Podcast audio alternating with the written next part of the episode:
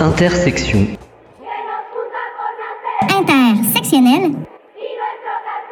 La pluralité des luttes, la pluralité des engagements. La retraite à 60 ans, on s'est battu pour la gagner, on s'est battu pour la garder. La retraite à 60 ans, on s'est battu pour la gagner, on s'est battu pour la garder. Au lieu d'être à Barcelone, euh, profiter du soleil, qu'ils écoutent vraiment ce que les gens disent dans la rue. Voilà, le peuple français est dans la rue il faut les écouter. Le système des retraites n'était pas assez en danger, n'était même pas du tout en danger pour qu'on fasse, euh, pour qu'on procède à ces changements. Et c'est vraiment juste chier sur la gueule des soignants de vouloir euh, demander de travailler à 64 ans, ça n'a aucun sens. Vous méconnaissez la réalité du travail. La réalité du travail, c'est des gens qui à 50, 55 ans, 60 ans, à l'approche déjà de l'âge de la retraite, aujourd'hui, on se sont fait opérer des épaules, du dos, ont du mal aux genoux dans des coins comme le mien. Et ça, vous le méconnaissez, monsieur Dussopt, parce que pour vous, la France, vous la regardez qu'à travers vos petits tableaux Excel, vous le regardez comme des codes juridiques et comme des statistiques. Mais c'est pas ça la France qui défile derrière moi. C'est une France quoi? C'est une France qui demande à être respectée, qui demande à être respectée parce qu'elle veut vivre de son travail. Elle veut vivre de son travail au présent, c'est le salaire, et le salaire qui doit être augmenté, qui doit être indexé sur l'inflation, et qui veut vivre de son travail au passé, c'est le droit à la retraite, le droit au repos parce qu'on a beaucoup travaillé pendant sa vie. Et ça, monsieur Dussopt, madame Borne, monsieur Macron, c'est cette France-là que vous ne respectez pas. C'est la France du travail, c'est la France qui se lève tôt, c'est la France qui conduit les hôpitaux, c'est la France qui refait les routes, c'est la France qui soigne les patients dans les hôpitaux. Et c'est c'est cette France-là que tous les jours vous méprisez. Et bien cette France-là, aujourd'hui, elle vous répond, et elle va vous répondre dans les semaines à venir.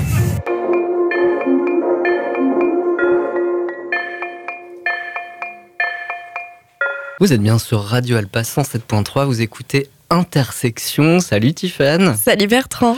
Et aujourd'hui, on va parler de. Oh, mais de quoi Tiens, tu Bah, idée, il me semble que ah, l'actualité est riche, mais on pourrait parler de retraite. Voilà, on pourrait parler de retraite. T'étais dans la rue, toi, jeudi?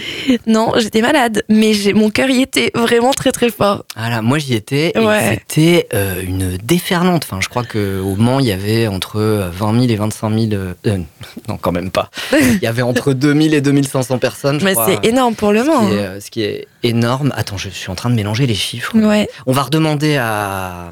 À Thomas. notre non, non, non, invité. il y avait plus de. Mais il y avait plus que 2000 il personnes. y avait plus que 2000 personnes. Alors, peut-être, c'est peut-être 20 000 en fait, mais tu vois, je, je m'en mêle dans les chiffres. Non. En tout cas, à l'échelle nationale, il y avait euh, quasi 2 millions de personnes. Donc, euh, ça s'est jamais vu en début de, de mouvement. Et donc, euh, ça va continuer dans les semaines à venir. Donc, c'est un mouvement dont on reparlera. carrément. Un mouvement qui.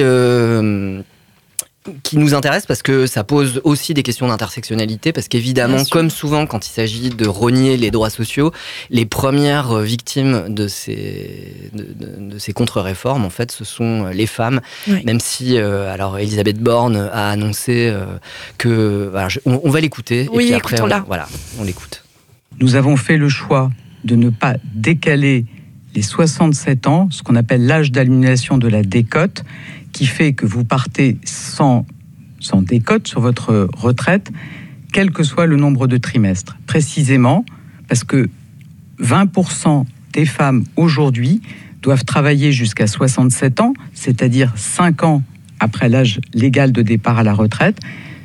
Demain, ça ne bouge pas, ça sera 3 ans après euh, l'âge légal de départ à la retraite.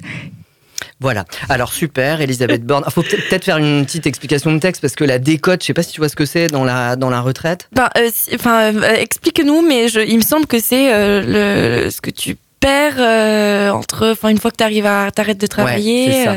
En fait, la décote, en fait, c'est quand tu perds en souvent quand tu pars avant le Oui, voilà. Avant que euh, avant le moment où tu devrais partir et du coup tu tu, tu perds un peu en pension en, en Ouais, retraite du coup. Et euh, donc il y a un âge où on annule la décote et du coup tu pars avec une retraite Oui, tu complète. pars, voilà. Mais là, il faut attendre bien, enfin, il faut attendre 67 ans dans Voilà. une couture. Ça c'est dans le système euh, déjà qui est Voilà. problématique en fait, il faudrait le réformer mais dans un autre Ah sens. oui, c'est hyper Ce qu'elle nous problématique. annonce hein. en fait, Elisabeth Borne, c'est que super, ils sont vraiment, euh, enfin comment dire, euh, ils sont, ils ont vraiment le- le- Le les droits des femmes chevillés au corps. Et du coup, euh, bah, ils sont sympas. Ils vont pas euh, pousser l'annulation de la décote à 69 ans, ils vont la laisser à 67 ans. Donc en fait, on laisse les choses en l'état. Et d'ailleurs, en fait, Ouais. Olivier Dussopt, quand il a présenté hier le, le, le projet de loi, euh, c'est exactement ce qu'il a dit. Il a dit Mhm. le, euh, le- comment dire, le projet de réforme ne creusera pas les inégalités. Alors qu'au départ, il l'avait présenté comme un projet de réforme qui allait euh, résoudre les inégalités. Voilà. Donc, et la nuance est, est assez centrale quand même. Hein. Enfin, Elle est Voilà. importante. Donc c'est un peu une bataille rhétor- rhétorique qu'ils ont perdue. hein. C'est-à-dire que leur réforme juste, et notamment juste Mais- pour les femmes, et ils sont en train de- de- d'admettre que c'est pas du tout le cas. Est-ce que ces deux quinquennats, c'est pas des énormes batailles rhétoriques en fait Euh, tu, tu- Un peu. tu vois? Alors aujourd'hui, on a un invité, mais qui, euh, qui va Qui arriver au cours de invisible. l'émission et euh, il doit être sur son petit vélo ou peut-être déjà dans la, dans, le, le- dans la cour de la MJC en train de, de le garer. Et du coup, en attendant, comme on a parlé justement de- des droits des femmes, on s'était dit qu'on allait décaler un peu ta chronique et euh, la mettre en début. Est-ce que tu t'es OK? Ça me va, j'accepte. Voilà. Bon, donc on lance ton jingle et on écoute ta chronique. C'est une chronique que les auditeuristes avaient déjà entendue il y a 15 direct, jours, mais ouais. on avait, enfin, j'avais oublié d'enregistrer, du Mm. coup, il n'y a pas eu de podcast. Là, ça va, ça enregistre? Ouais, ouais, j'ai appuyé sur le bouton. Lâchez-la, votre virilité, vous serez bien plus heureux dans un monde d'égalité. Quand j'étais à l'école primaire, il y avait ce garçon qui voulait sortir avec moi. Bon, en mode primaire, hein, voilà un bonbon, je rugis quand je m'assois pas trop loin de toi en évitant ton regard. Il était cool, il était sympa, assez chou. Sur le papier officiel, équivalent du contrat euh, nuptial, où je devais coucher oui ou non à veux-tu sortir avec moi, j'ai coché non. Pourquoi? Parce qu'il était plus petit que moi et que je trouvais ça trop bizarre. Un garçon plus petit. Imagine, je dois baisser la tête pour lui faire un bisou. Oui, bon, euh, me jugez pas, on ne n'est pas féministe, on le devient. Bref, la taille, ça compte dans un univers pas déconstruit. Dans les représentations et dans les faits, la norme, c'est l'homme qui est plus grand. Mais pourquoi au juste? Est-ce que les hommes, ils sont nés comme ça, plus grands, plus costauds, plus tout, avec une lance dans une main pour aller chercher le gibier? Tandis que nos petites et nous, petites et frêles, on était là avec notre panier à myrtilles. Aujourd'hui, une fois n'est pas coutume, je vous parle de science. Mais en tout cas, j'essaye. A priori, c'est pas mon domaine de prédilection, mais là, en deux semaines, j'ai appris quelques trucs qui m'étaient plus possible de vous cacher. En 2017, par une étude interdisciplinaire menée par une spécialiste de l'anthropologie évolutive, Priscille Touraille. Elle démontre que l'écart de taille entre les femmes et les hommes est en fait lié à l'appropriation de la meilleure nourriture par les mâles depuis le début de l'évolution de l'Homo sapiens. Bah tiens donc, surprenant. En fait, euh, d'un point de vue de la sélection, ce serait même plus logique que les femmes soient plus grandes. Plus pratique pour accoucher. En fait, l'idée ici, c'est que l'inégalité nutritionnelle dès la préhistoire, ce serait la première violence faite aux femmes. Violence intemporelle, hein. On a tous vécu ce moment à table en famille où les grosses assiettes vont d'office au garçon. Faut bien manger pour devenir grand et costaud. Toi, pour porter ton panier à myrtille, t'as pas besoin de suppléments parmesan, noix de cajou et d'une deuxième part de brownie. Pourtant, t'en crèves envie. Non, mais euh, je dis ça, mais même moi, j'avais tendance quand je faisais à manger, à servir des portions plus grandes à mon copain, alors qu'il avait une masse corporelle en dessous de la mienne. Bref, revenons à notre scientifique. Elle explique que même aujourd'hui, dans les dernières sociétés de chasseurs-cueilleurs, la même différence existe avec un régime alimentaire composé de 40% de viande chez les femmes et de 1% de viande chez les femmes. Tiens donc, Sandrine Rousseau avait-elle raison? Pas possible. Et ça, bah, ça aurait entraîné le démorphisme sexuel, plus précisément l'écart de taille entre hommes et femmes, qui est d'environ 6 à 10 cm. Ce qui a euh, donc entraîné aussi un mon refus de sortir avec ce gars en CM2. Désolé. Bon, a priori, c'est pas problématique en soi. Ça le devient quand la question croise celle de l'accouchement. Le bassin des bipèdes s'est rétréci pour pouvoir supporter la posture debout, ce qui rend du coup l'accouchement plus difficile. Le seul moyen alors d'adapter ce bassin, ce serait pour les femmes de grandir. En ce sens, c'est les femmes qui devaient être plus grandes si on ne les avait pas pré- prélevées, euh, privées de ce supplément euh, parmesan. Euh, bref, euh, les douleurs et les complications de l'accouchement seraient en tout ou partie conséquence de cette violence nutritionnelle originelle. Ève avait bien fait de croquer dans la pomme et elle aurait dû s'enfiler tout le verger. Parce que oui, ce qui est tout aussi intéressant, voire plus intéressant que l'étude, c'est sa réception par la communauté scientifique. Priscille Touraille nous dit il y a encore beaucoup d'ethnologues qui ne sont pas convaincus que les femmes ont pu être privées de nutriments nécessaires. C'est la pensée masculiniste commune qui s'ignore. Bref, la réception de l'étude, c'est la continuation de la violence, de l'invisibilisation, qu'on retrouve dans le monde universitaire comme partout ailleurs, aussi bien dans le traitement des recherches des femmes que des chercheuses elles-mêmes ou encore des sujets abordés. Au début du mois de décembre dernier, par exemple, on découvre que les serpents femelles ont un hémiclitoris. En gros, elles en ont deux. Enfin, un en deux parties.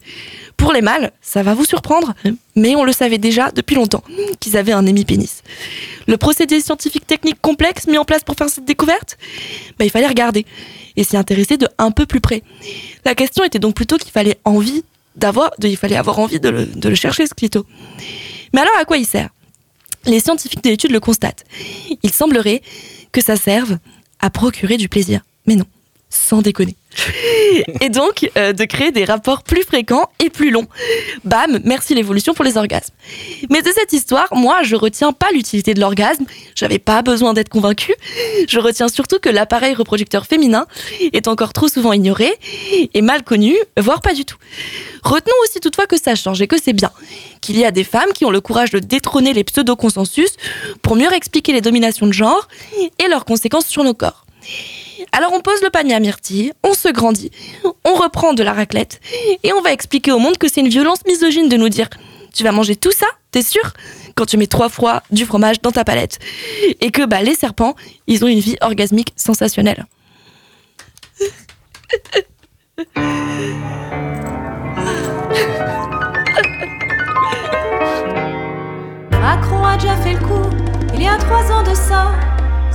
Contre les retraites, on n'en veut toujours pas. Cette réforme est injustifiée, le système n'est pas en danger, nous on ne veut pas perdre notre vie à la gagner. Mais pour Macron, Borne Macron, peu importe que les comptes soient bons, que cette réforme soit en régression, ils veulent moins de dépenses publiques, soi-disant pour gagner du fric. Et c'est surtout troquer nos vies pour le profit des fonds de pension jusqu'au tombeau. Pour les prolos, 64 ans non, la retraite il la faut avant. Vivre en bonne santé, avec eux c'est pas gagné, les riches choqués. Mais les précaires vont crever, nous on veut vivre, pas juste survivre. Vivre dignement, vivre décemment, profiter de nos petits-enfants. La retraite à 60 ans, bosser mieux et moins longtemps. Nous on veut vivre, On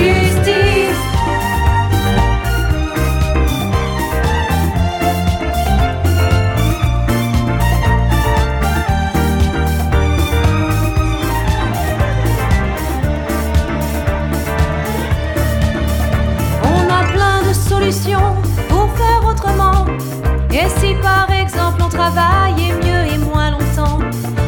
Des petits salaires, un vrai système égalitaire pour les ouvriers. Respect des pénibilités et pour les femmes qui triment, qui rament. L'égalité et la fin de la misère des salaires.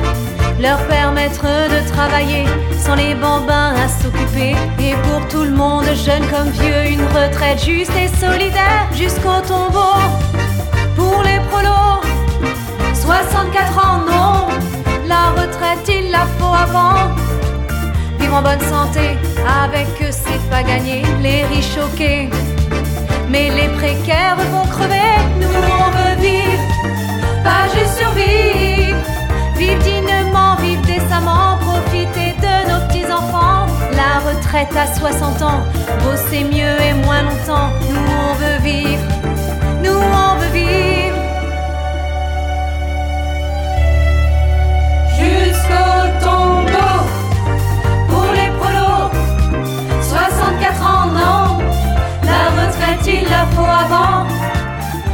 Bonne santé, avec eux c'est pas gagné, les riches choqués. Mais les précaires vont crever, nous on veut vivre, pas juste survivre. Vivre dignement, vivre décemment, profiter de nos petits-enfants. La retraite à 60 ans, bosser mieux et moins longtemps. Nous on veut vivre, nous on veut vivre,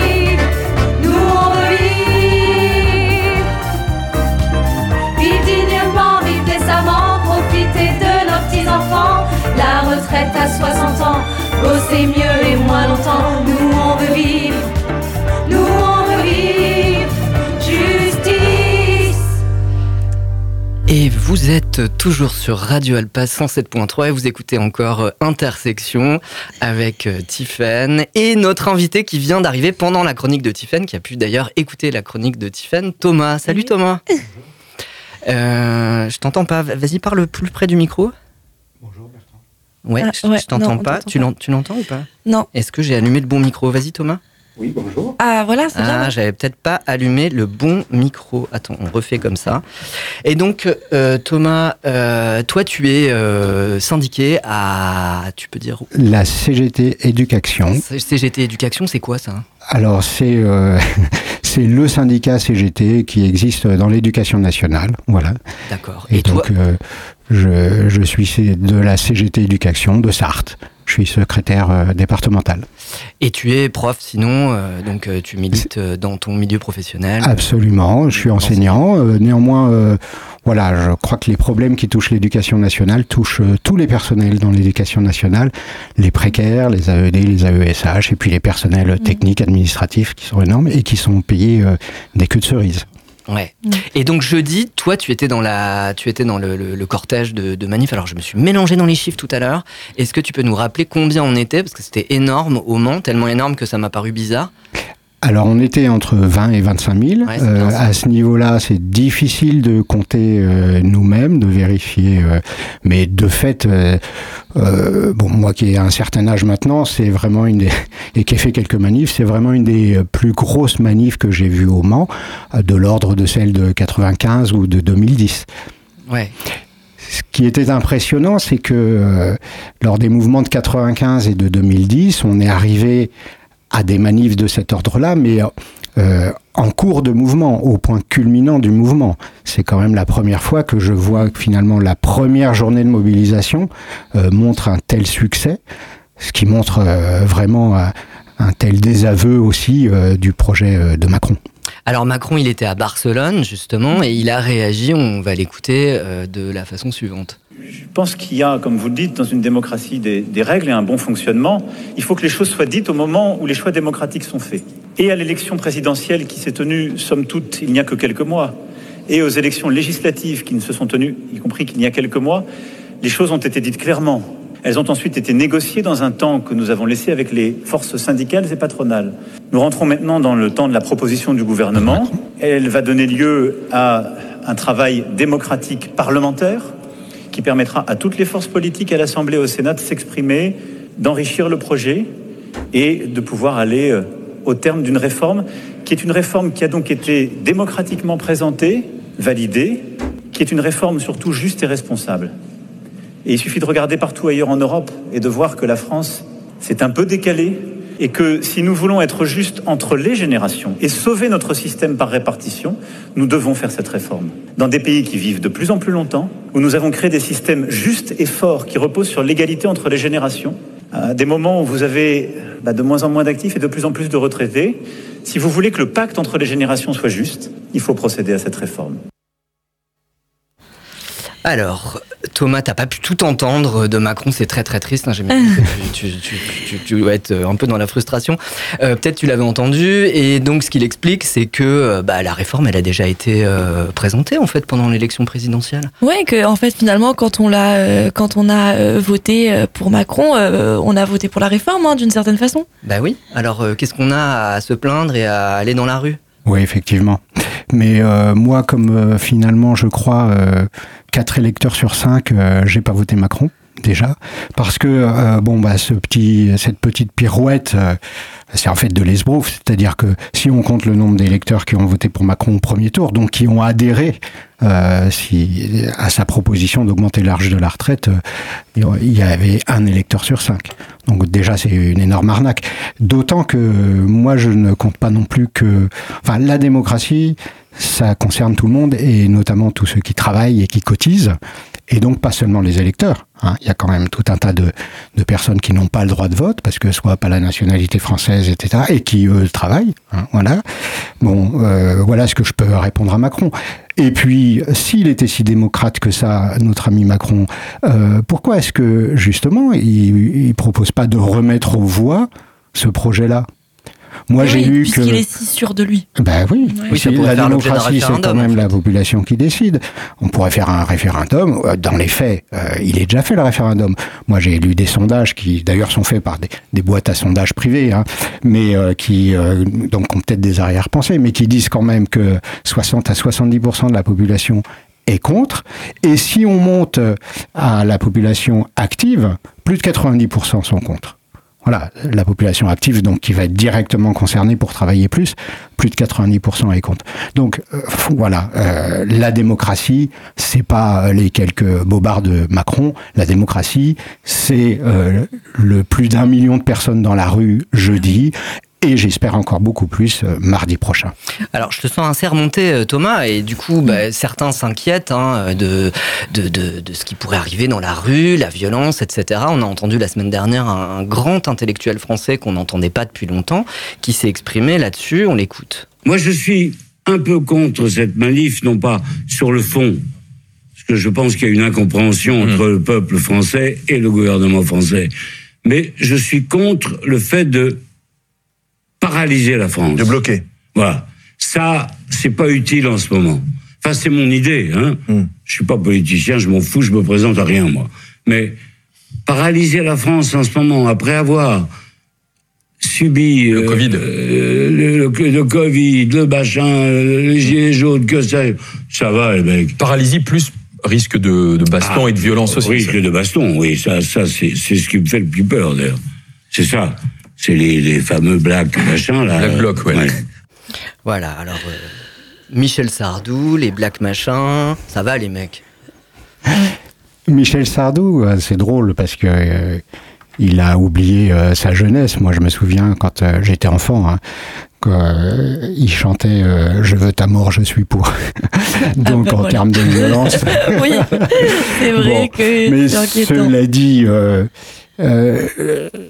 je dirais, euh, c'est presque l'hommage du vice à la vertu quand euh, lui ou tant d'autres euh, ou des prétendus économistes ou politiciens nous disent ah ils vont bloquer bon ben ça c'est un hommage qu'ils font finalement à la population travailleuse. Parce que quand les travailleurs s'arrêtent de travailler eh ben ça bloque. Et oui ça, la grève ça bloque. Pourquoi? Ben, tout simplement parce que qui fait tout dans la société qui fait tout tourner dans la société ce sont les salariés, les travailleurs, les ouvriers, les employés, les conducteurs de métro, de train, les contrôleurs, les voilà toutes ces personnes-là, les euh, les soignants, les aides-soignants, etc. Et donc euh, voilà, continuellement on nous dit que si les riches, les les gens importants euh, sont ceux qui sont tout dans la société, mais non dans les faits, ceux qui font tout, ceux qui font tout tourner, ce sont les travailleurs. Et quand ils s'arrêtent de travailler, bah ouais, ça bloque. Hein, euh, c'est vrai que quand Sardou s'arrête de travailler, ça gêne pas grand monde. Quand euh, Bolloré s'arrête de travailler, si tant est qu'il travaille, ça gêne pas grand monde. Voilà. Euh, oui, oui, on parle souvent des millionnaires, milliardaires, qu'il faut absolument pas qu'ils s'en aillent, il faut pas trop imposer pour pas qu'ils s'en aillent, mais en fait, c'est pas eux qui, qui font tourner le truc, quoi. Absolument. Hein. Alors, du coup, on a, ça, ça, a été une victoire ce, ce, jeudi, là, jeudi dernier, mais euh, ça peut pas s'arrêter là. Du coup, il y a une, voilà, comment ça continue Donc, il y a eu un tract de l'intersyndicale qui est tombé, euh, je sais plus, le lendemain, vendredi matin, euh, qui était un peu mi-figue, mi-raisin, qui annonçait une, une journée, la prochaine journée de mobilisation mardi. Ça fait un peu loin, ça oui, alors ça fait un peu loin, c'est sûr que euh, bon ben moi et mes collègues, on a été quelques-uns à se dire bah quand même c'est pas ce qui, enfin ça faisait drôle. Hein. Euh, plus d'un million de personnes dans les rues et on ne propose une date que dix jours après. Bon, ça donne pas forcément confiance. Néanmoins, euh, j'imagine que les syndicats ont fait un peu le comptage, etc. Ce qui sera important.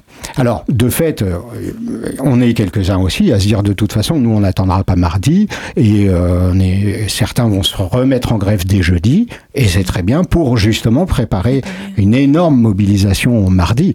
L'important, c'est de comprendre que oui, là, il y a un vrai rapport de force qui doit s'engager parce que justement, euh, pour avoir euh, cette victoire contre cette nouvelle attaque du gouvernement, c'est pas la première quand même. Hein. Je dirais que euh, le fait que les salaires restent bloqués ou alors quand ils augmentent, c'est tellement dérisoire. Ça, ce sont des attaques perpétuelles. Et là, en plus, il va falloir qu'on bosse jusqu'à quasiment crever au boulot. Non, c'est plus possible.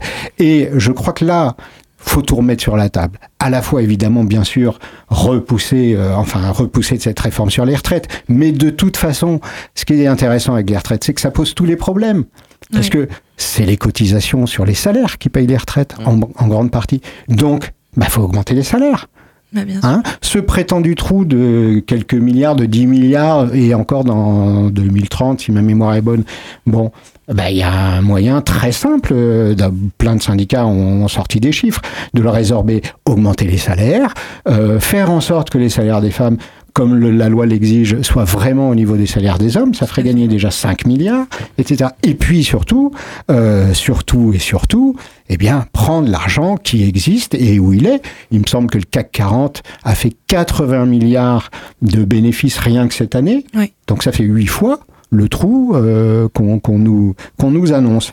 Euh, donc, pour arriver à gagner tout ça, il va vraiment falloir effectivement une lutte d'ensemble de tous les travailleurs, un blocage, comme dirait Sardou.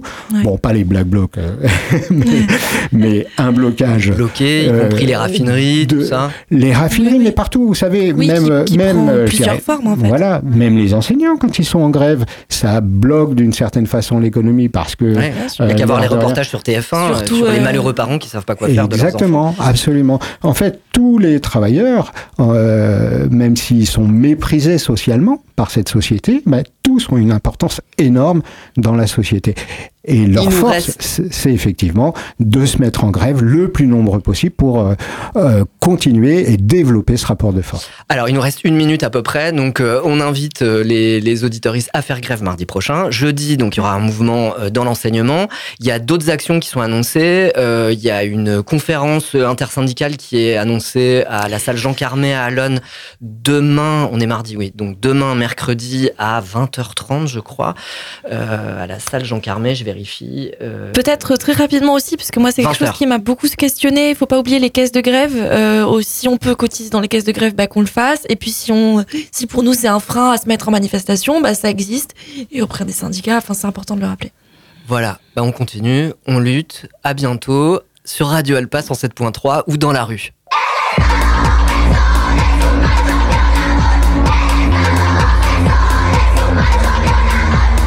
Et on vous donne rendez-vous la semaine prochaine. Merci Thomas d'être venu.